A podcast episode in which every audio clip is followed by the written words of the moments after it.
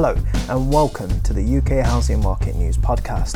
My name is Omar and I'm bringing you the latest news on the housing market in the U K every week.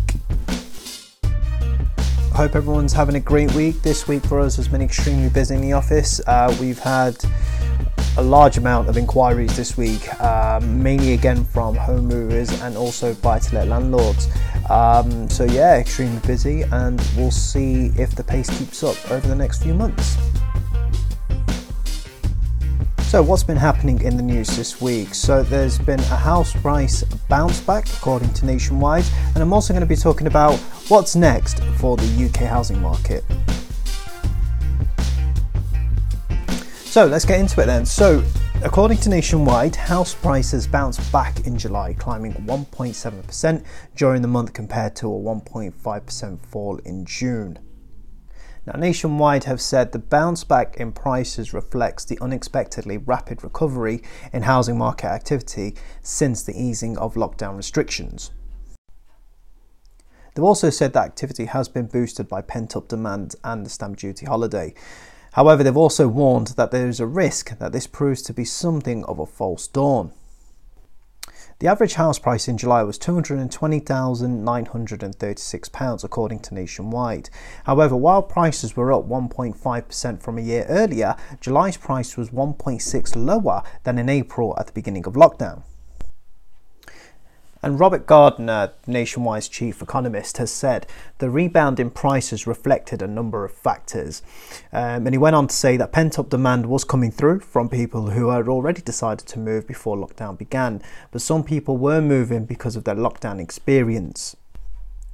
Behavioural shifts may be boosting activity as people reassess their housing needs and preferences as a result of life in lockdown. He finished with, moreover, social distancing does not appear to be having as much of a chilling effect as we might have feared, at least at this stage. The upward trends look set to continue in the near term and will be further boosted by the recently announced stamp duty holiday. So there you have it then. So I think the message from Nationwide is yes, uh, the news is encouraging. However, potentially it could be short term in the sense there could be a downfall to this, um, so it'll be interesting to see what happens over the next coming months. Which brings me to my final talking point for this week's episode, and that is what next for the housing market in the U K. Now, I've been talking to a lot of experts this week and also clients regarding the future of the U K housing market, and it seems whatever's happening right now, especially with the mini boost and the stamp duty holiday, it sort of feels like a temporary measure, and in my opinion we won't actually know the real effect um, from the pandemic until after March next year. And I say that because the stamp duty holiday again is only a temporary measure, so it will only last until March next year unless they extend it. Um, we're not quite sure at this stage. It doesn't seem like it will, will be extended. However, you know, as we all know, things can change dramatically, so it could be extended. However, once the stamp duty holiday is over, what happens to the U- UK housing market then? Will it continue? Will the will this mini boost that we're going through right now, will it continue?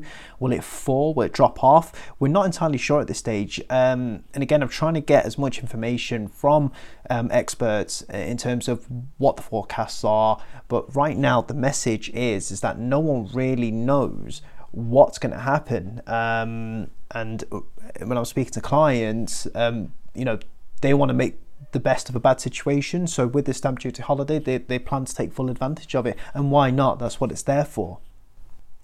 And the, as we all know, the market has changed over the past four or five months, as well as the world itself has changed, in fact, over the over the past four or five months. And it's great to see, you know, all these incentives coming out from the government to help boost the U K housing market, and it is encouraging, and it's certainly helped, and we can see it in the office. It's certainly helped with the boost of inquiries, especially compared to April, um, as well as the rest of the country. You know, people are wanting to move, which is great to see, um, and people are buying um, properties, um, which is which is great news. and it's certainly encouraging to see um, Nationwide included um, releasing ninety percent loan to value products. Um, the more lenders that do that, obviously the better it is, especially for first time buyers. Um, so again, I'm keeping a close eye on that, um, and we'll see what happens over the next coming months.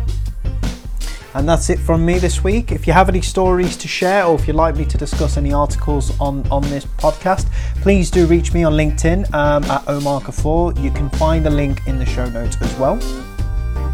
And I'll see you next week. Thanks for listening.